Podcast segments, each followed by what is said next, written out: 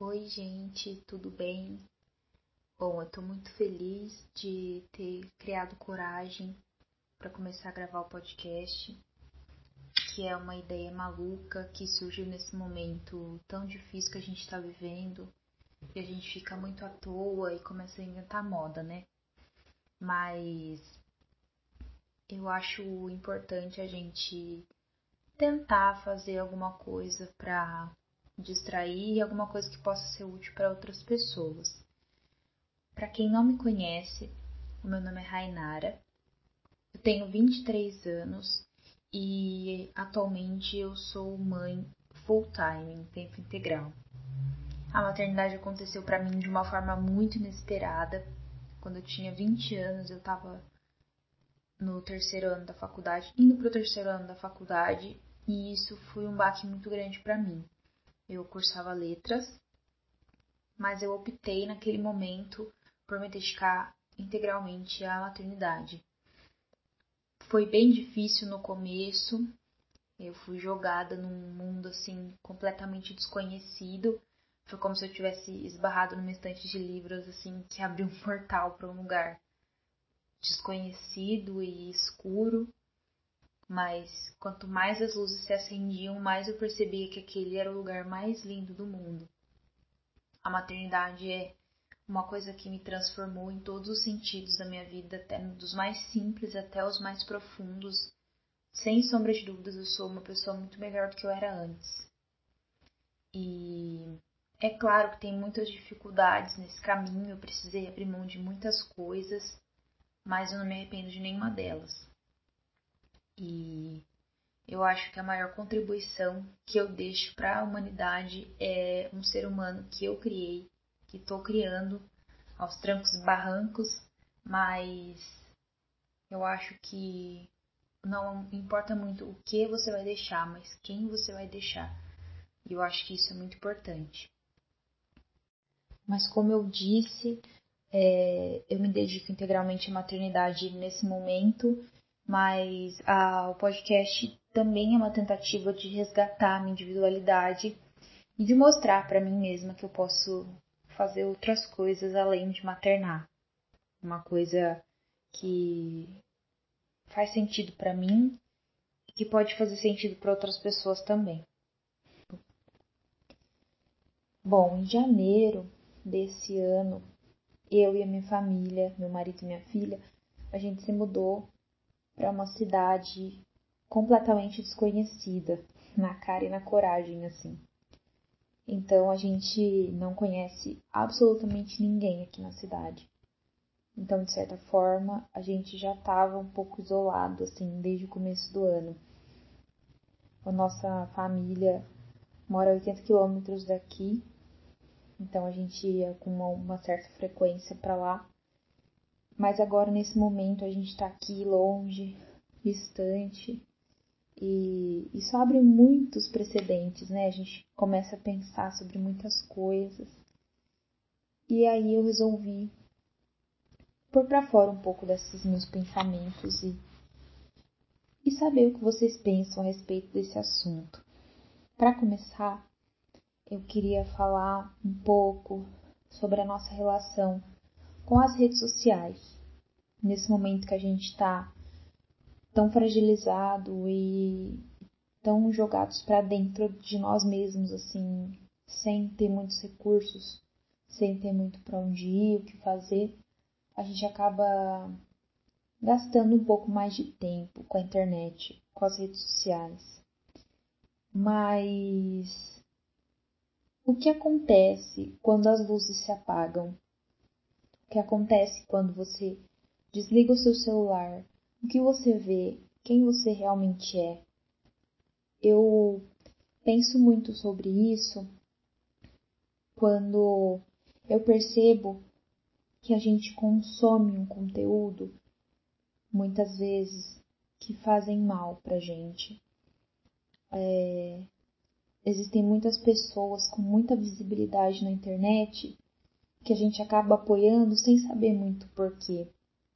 Por que você segue quem você segue? Por que você dá ibope a quem você dá ibope? Será que é porque essa pessoa produz algum conteúdo que faça sentido para você? Ou simplesmente porque todo mundo está fazendo isso? Quando você entra no seu Instagram, quando você entra no seu Facebook, as coisas que você vê são coisas que fazem sentido para você? São coisas que fazem bem para você? Ou você está simplesmente seguindo a onda? Eu sei que é muito difícil a gente não ceder às pressões virtuais de ser feliz o tempo todo, sempre positivo, sempre grato.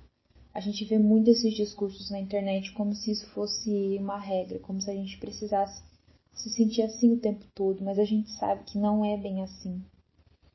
Mas de quem é a culpa? De que em que momento a gente começou a pensar que essas coisas são uma obrigação? Em que momento a gente começou a perceber que na internet só é visto quem é sempre feliz, quem sempre é positivo, quem sempre viaja, quem tem muitos amigos? Será que isso é real? Ou é uma maquiagem, uma coisa inventada?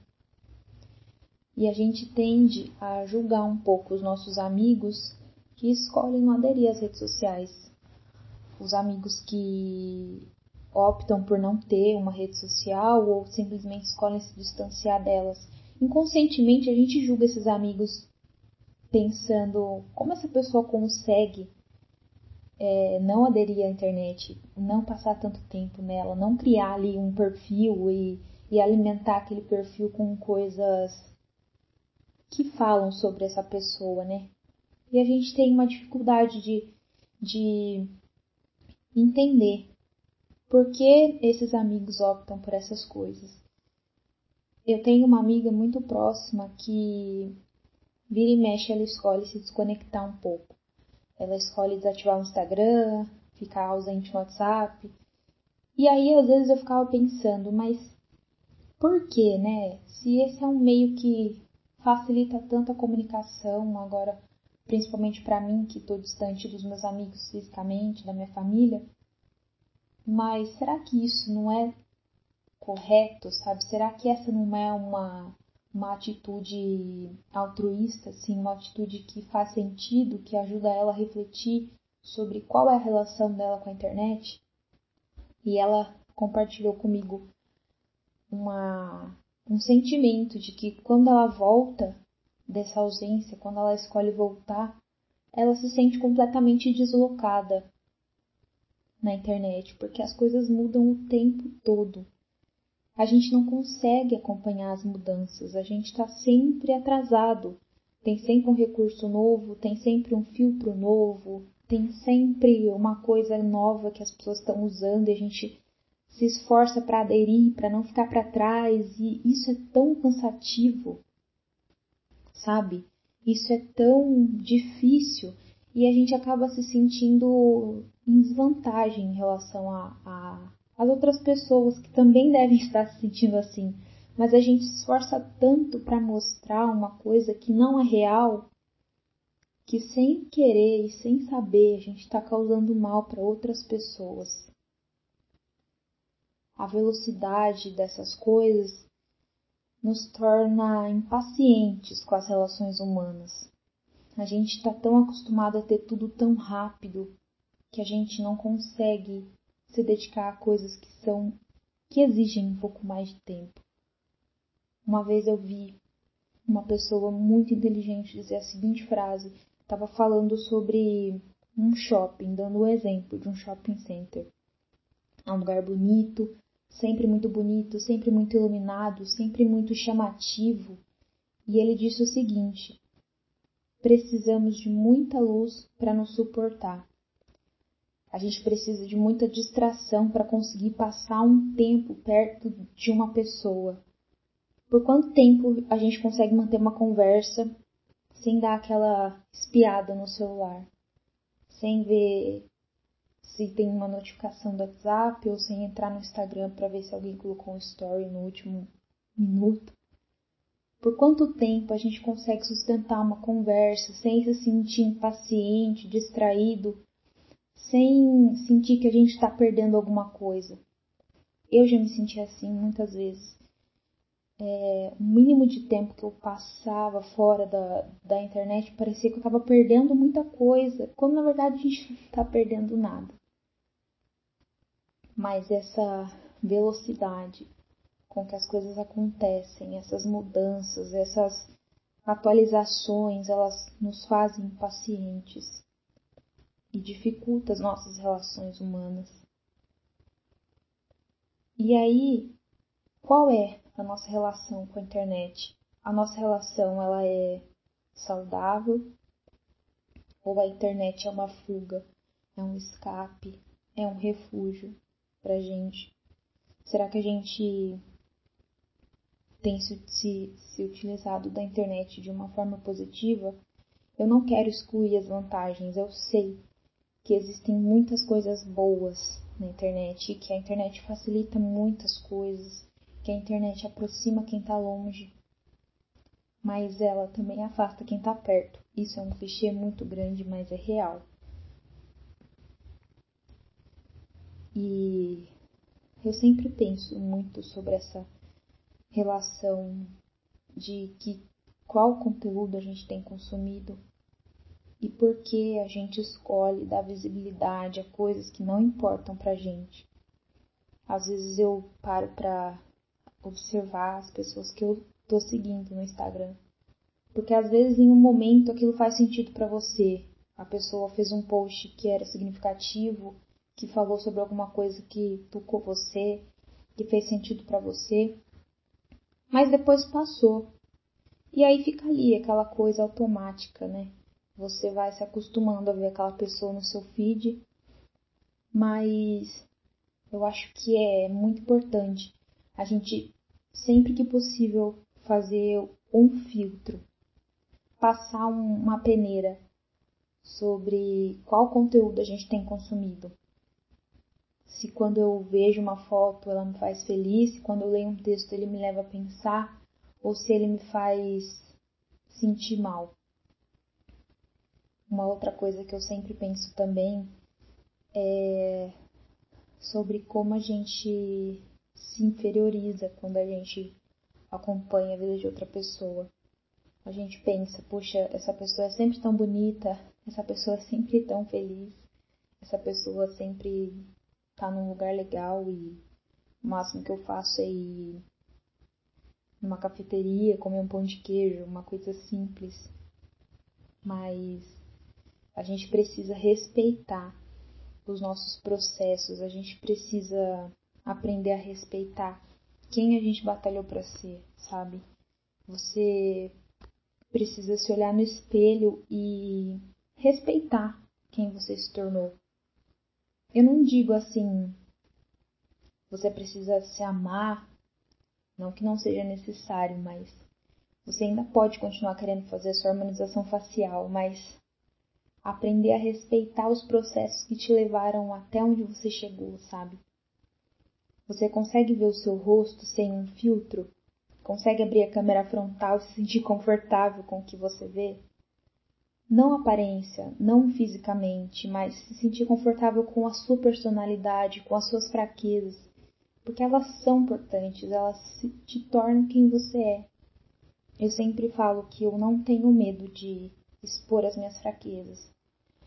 Eu tenho muita dificuldade em expressar o que eu sinto. Se alguma coisa me chateia, me faz mal, eu tenho dificuldade em falar na hora. Olha, isso não foi legal, não gostei. Eu tenho muita dificuldade. E eu tendo a guardar isso para mim. Isso me faz muito mal e eu reconheço isso.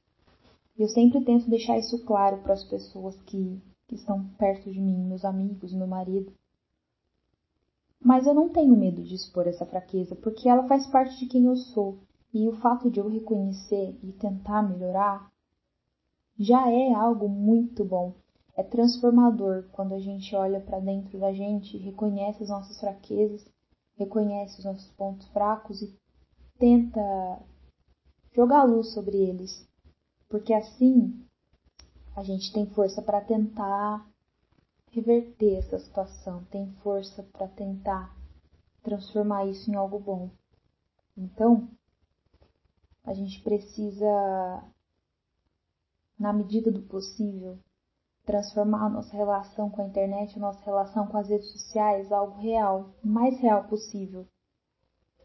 Se a gente se esforçar para se tornar real e não falar só das coisas boas, a gente vai se sentir mais humano, a gente vai se sentir mais real, mais próximos um do outro. E não é uma coisa. Não é romantizar um defeito, não é romantizar um sofrimento, mas é pôr para fora as coisas que também não são tão bonitas, as coisas que também não são tão legais, para que o outro possa se ver em você, para que isso gere empatia e transforme a rede social em algo bom, em algo positivo, para que outra pessoa veja a sua foto, leia o seu texto e diga: caramba, eu não sou a única, eu não estou sozinha, para que essa pessoa enxergue que tá tudo bem ter momentos ruins, tá tudo bem ter um dia difícil, tá tudo bem não se sentir bem todos os dias, tá tudo bem não ser muito feliz todos os dias, positivo, agradecido, mas é uma fase e vai passar, como todas as coisas na vida. Então, que a gente possa se, se humanizar o máximo possível.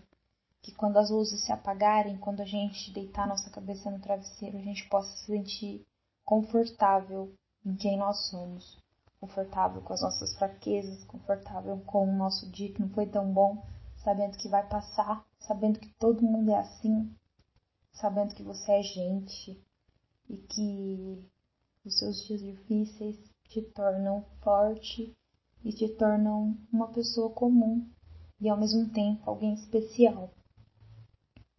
Então, é isso. Para quem chegou até aqui, primeiramente, meus parabéns e principalmente muito obrigada. E eu pretendo falar mais sobre assuntos atuais, coisas que fazem sentido para mim, convidar alguns amigos para conversar sobre alguns assuntos. E eu espero que vocês voltem. Não reparem a bagunça e se sintam acolhidos pelo que eu falo e, e que levem essa reflexão adiante e que isso tenha feito algum sentido para você. Então, um abraço, bebam água, sempre que possível lavem a louça antes de dormir, porque a sensação de acordar e ver a pia limpinha é muito boa, vai deixar o dia de vocês muito melhor, eu garanto. Então é isso. Muito obrigada e até logo.